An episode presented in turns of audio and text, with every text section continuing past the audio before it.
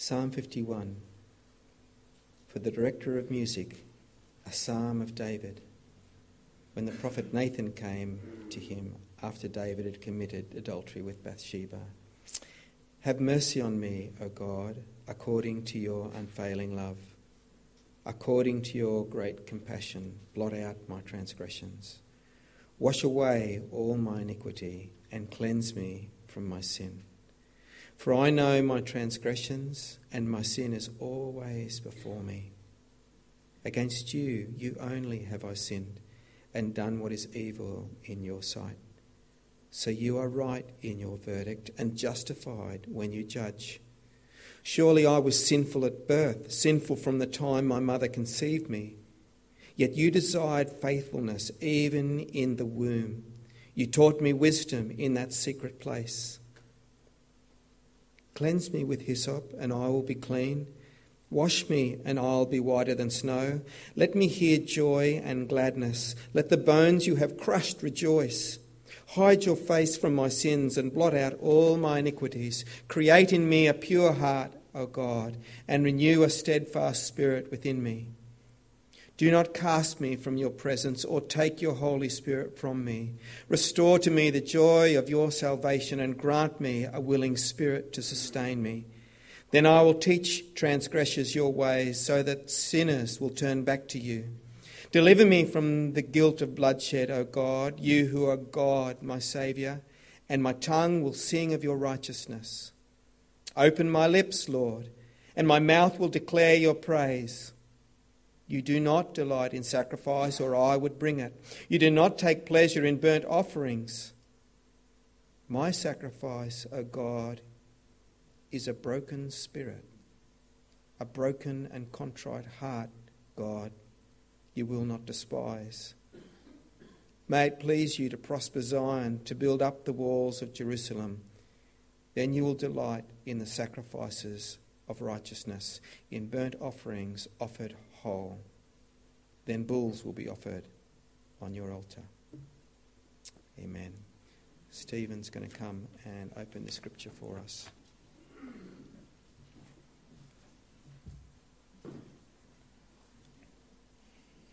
Be great if you could keep your Bibles open as we work through Psalm 51 together and let us pray as we hear God speak to us this morning. Father, we ask that you would speak to us today in the power of your Holy Spirit for our good and for your glory. Amen. I wonder if you love things to be clean, to be clean shaven, to have clean benches in restaurants, to have clean hands. How many of us now carry hand sanitizer in our handbags?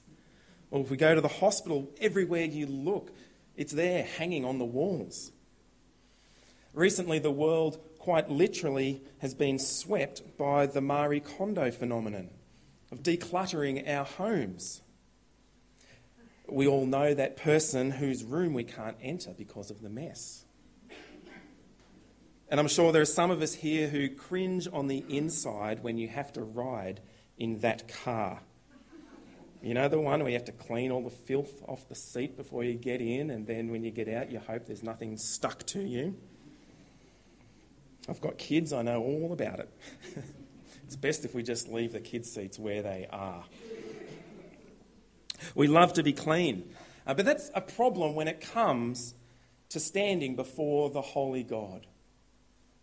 Because there's one thing that's consistent when it comes to the cleanliness on the inside, and that is that we are all messy. We all stand guilty and condemned, muddied and stained by sin. We long to be clean before God, to avoid his condemnation, to be at peace with him. So we try and clean ourselves, but we only make things worse. It's a bit like those automatic robot vacuum cleaners that vacuum the carpet when you're out. I saw on YouTube the other week um, a video of it happening, and while the owner was out, their dog came in and left a steamy brown pile in the lounge room, and this vacuum cleaner picked it up and smeared it over every inch of the carpet in the house. That's what it's like when we try and deal with our own sin.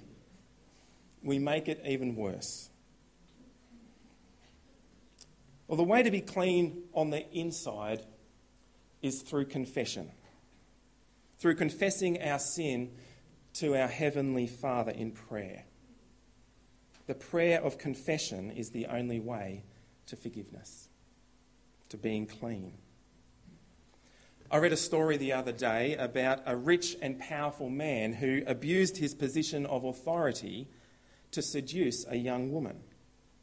He then compounds his abuse of power by ordering a hit on this woman's husband.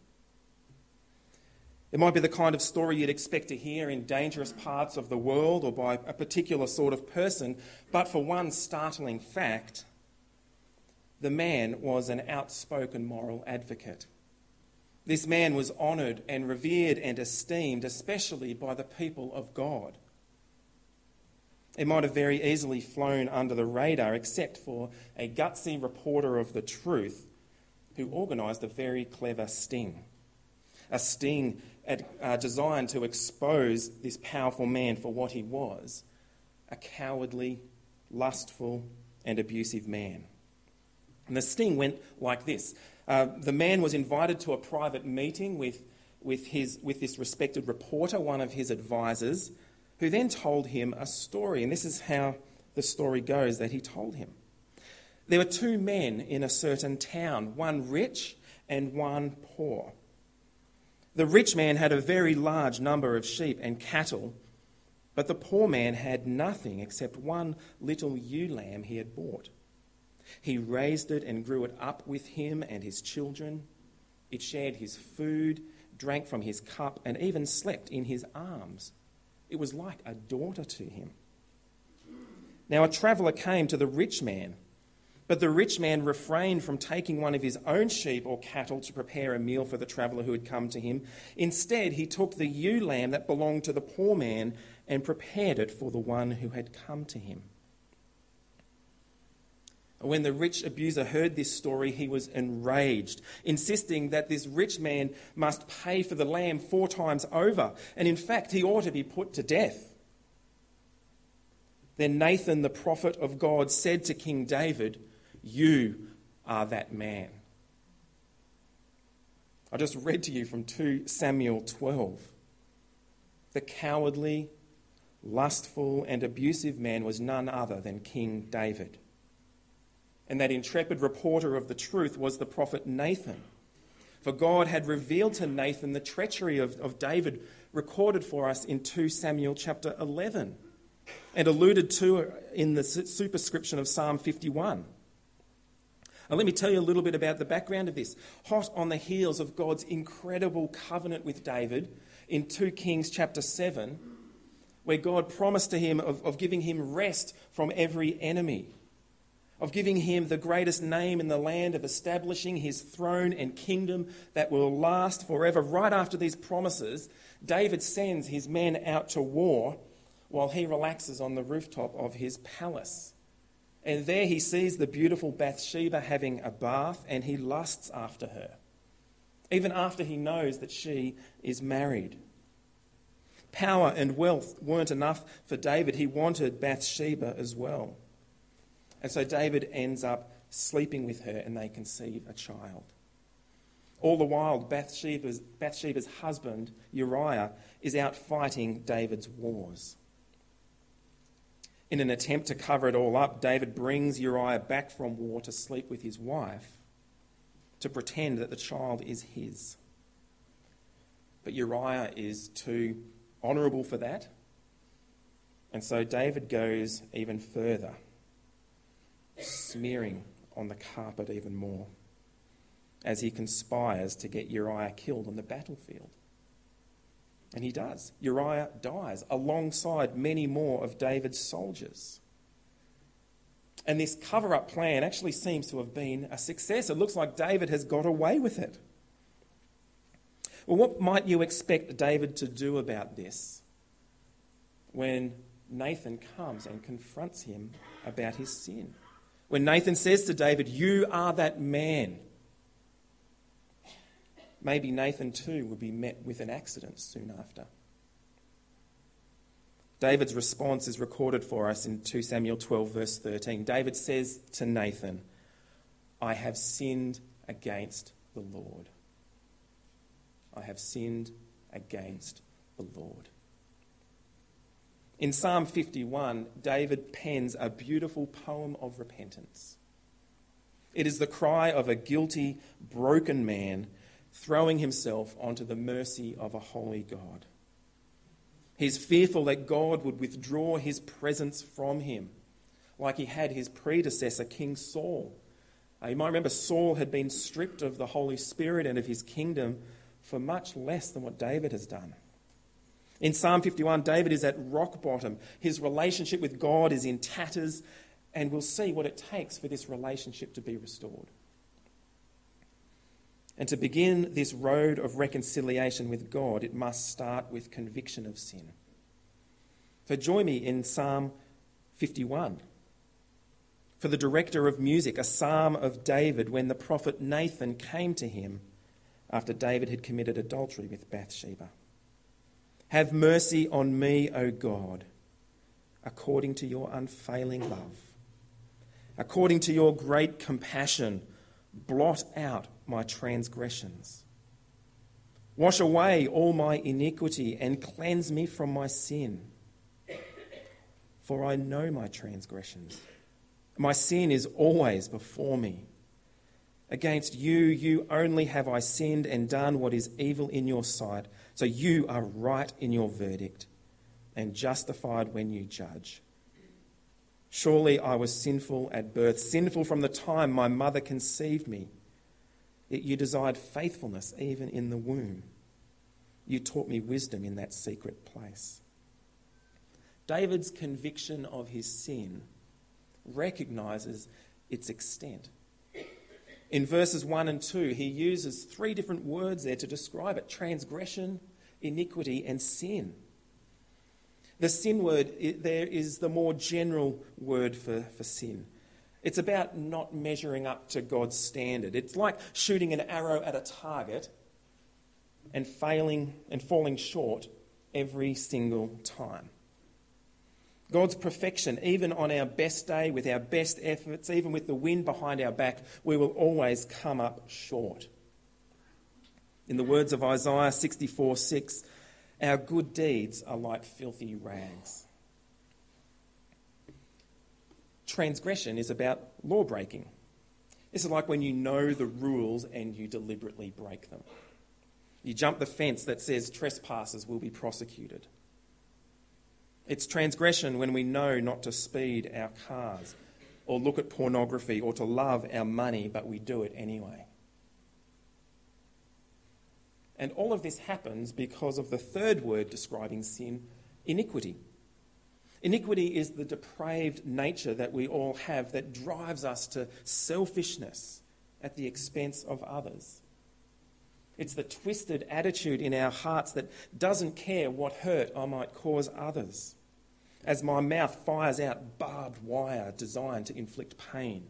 As I ignore the cries of help by the vulnerable in our society because I don't want to lose my own comfort. That's iniquity. As David recalls all these types of sin in his confession, He's teaching us that true confession of sin means examining our hearts with all of this in mind. In what ways have I come up short and been less than the holiness God requires of his children? That even my good works are not good enough to meet his standard. What laws of God have I deliberately broken? How have I intentionally hurt someone in my thought, in my words, in my deeds, my lack of deeds? You see, sin is much more than just doing wrong stuff, way more than just breaking God's laws. It's a disease in our blood. It is something that is terminal. It's something that controls us every moment of every day.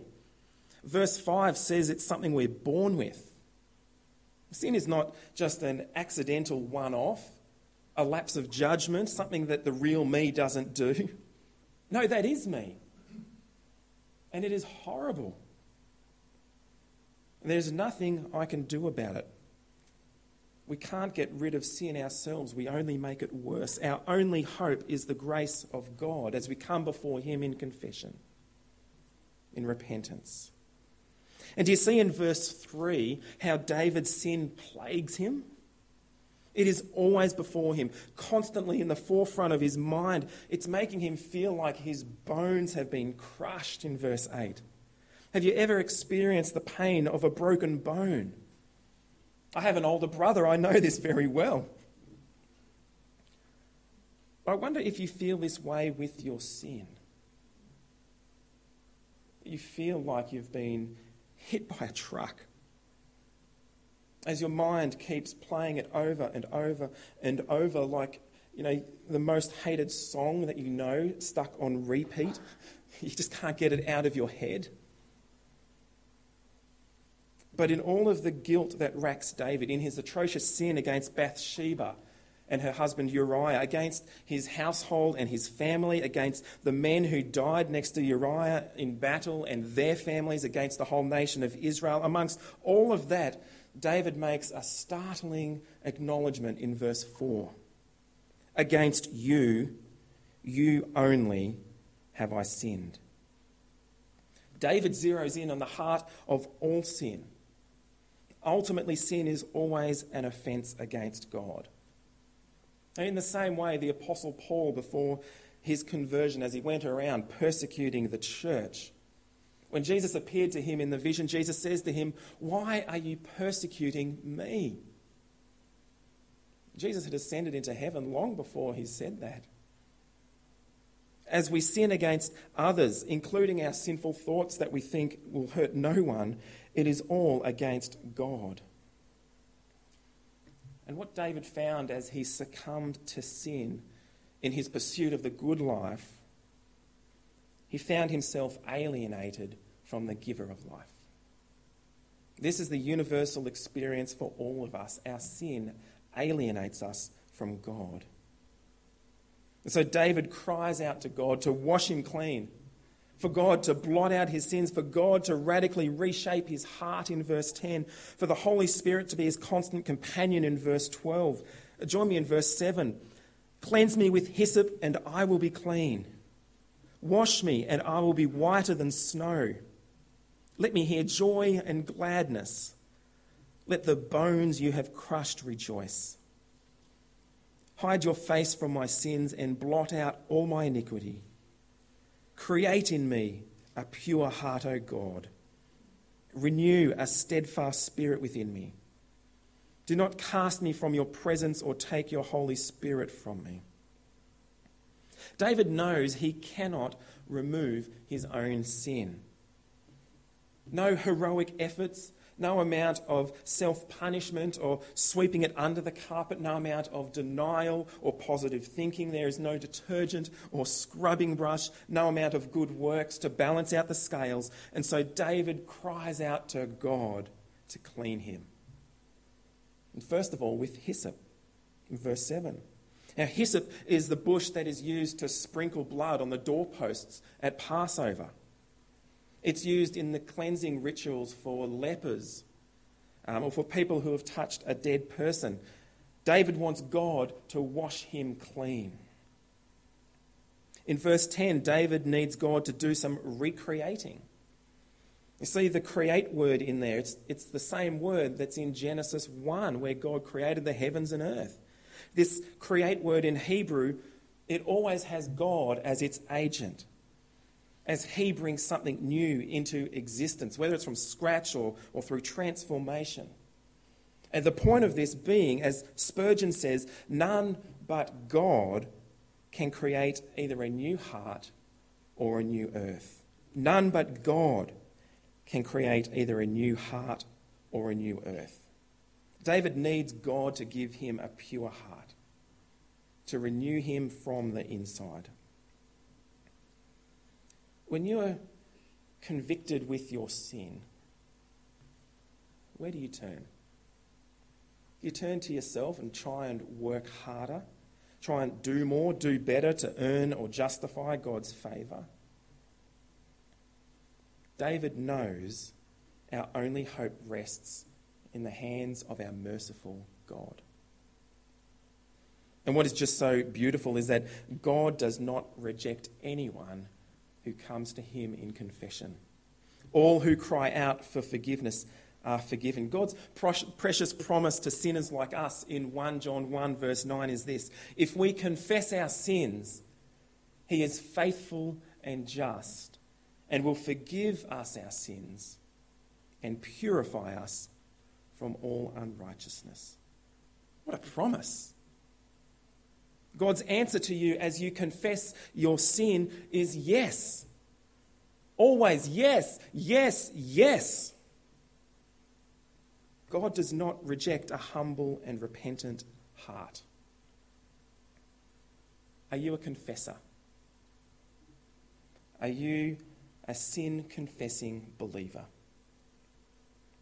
I'm not suggesting you need to be morbid about it nor obsess in an unhealthy way about your sin, but do you feel the weight of it? Like David did, like your bones are crushed, the joy of your salvation evaporated. This weight of sin is lifted only through confession. Confession is the pathway to freedom, where we can live with clean hands and a pure heart and have a right relationship with God. Now, David knew that the sacrificial system that they had could not cope with his sin. In verse 16, David says that God is not pleased with sacrifices and burnt offerings. He is pleased by a broken spirit, a contrite heart, a genuine prayer of confession.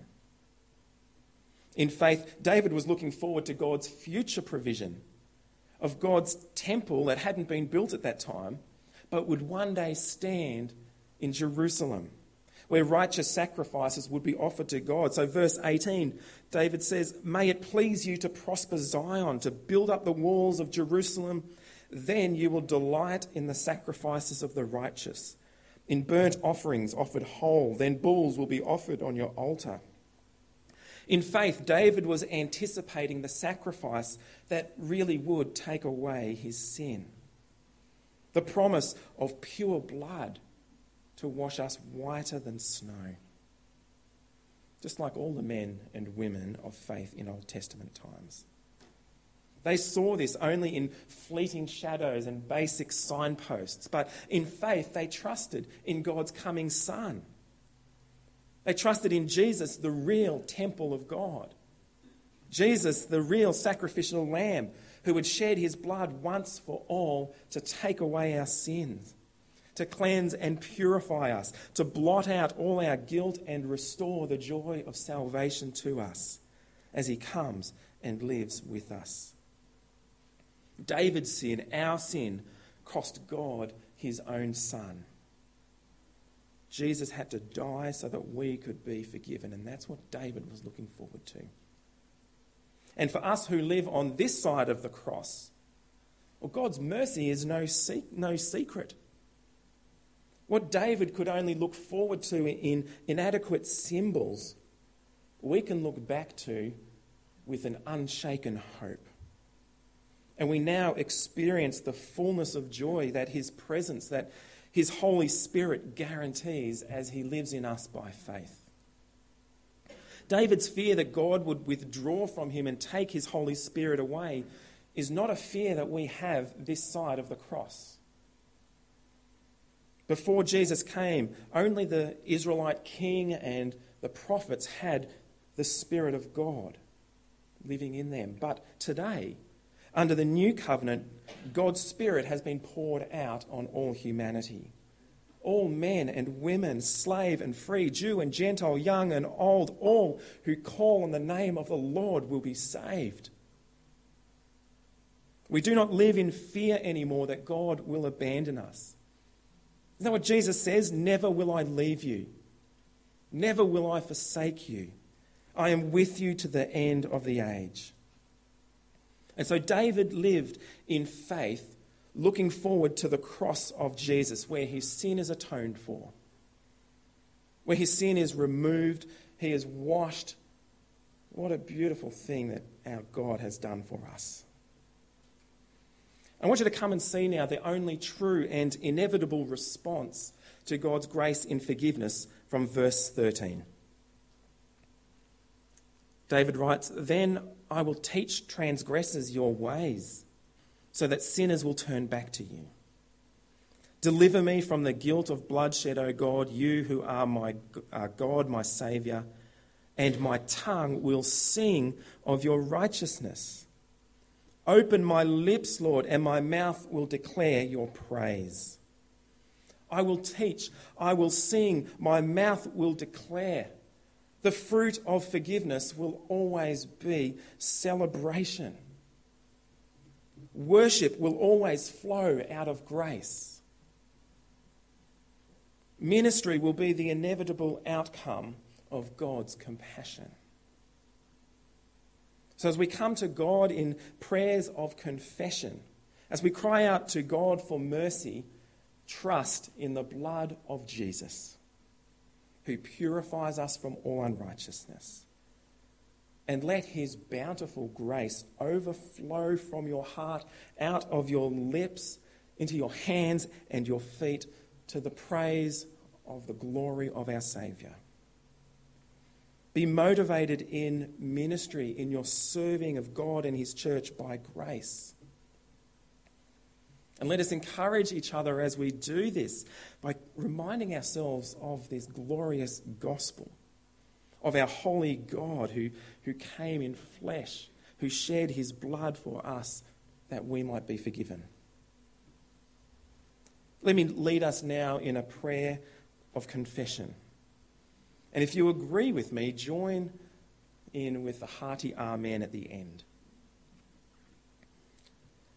If we confess our sins, He is faithful and just and will forgive us our sins and purify us from all unrighteousness. Father of all mercies, the only holy and righteous one, you know our hearts. You know our sin. We have sinned against you. We have done evil in your sight. We have broken your holy laws. We have sought to harm others. We have sinned in thought, word, and deed, and failing to act when we should. We are sorry and we repent. According to your faithful love, your abundant compassion. Have mercy on us. Wash away our wrongdoing and cleanse us from our sin. Renew a right spirit within us and restore to us the joy of salvation. Motivate our worship by your grace through our only hope, Jesus Christ, our risen Lord, whose blood was shed that we might be forgiven. And his people said, Amen.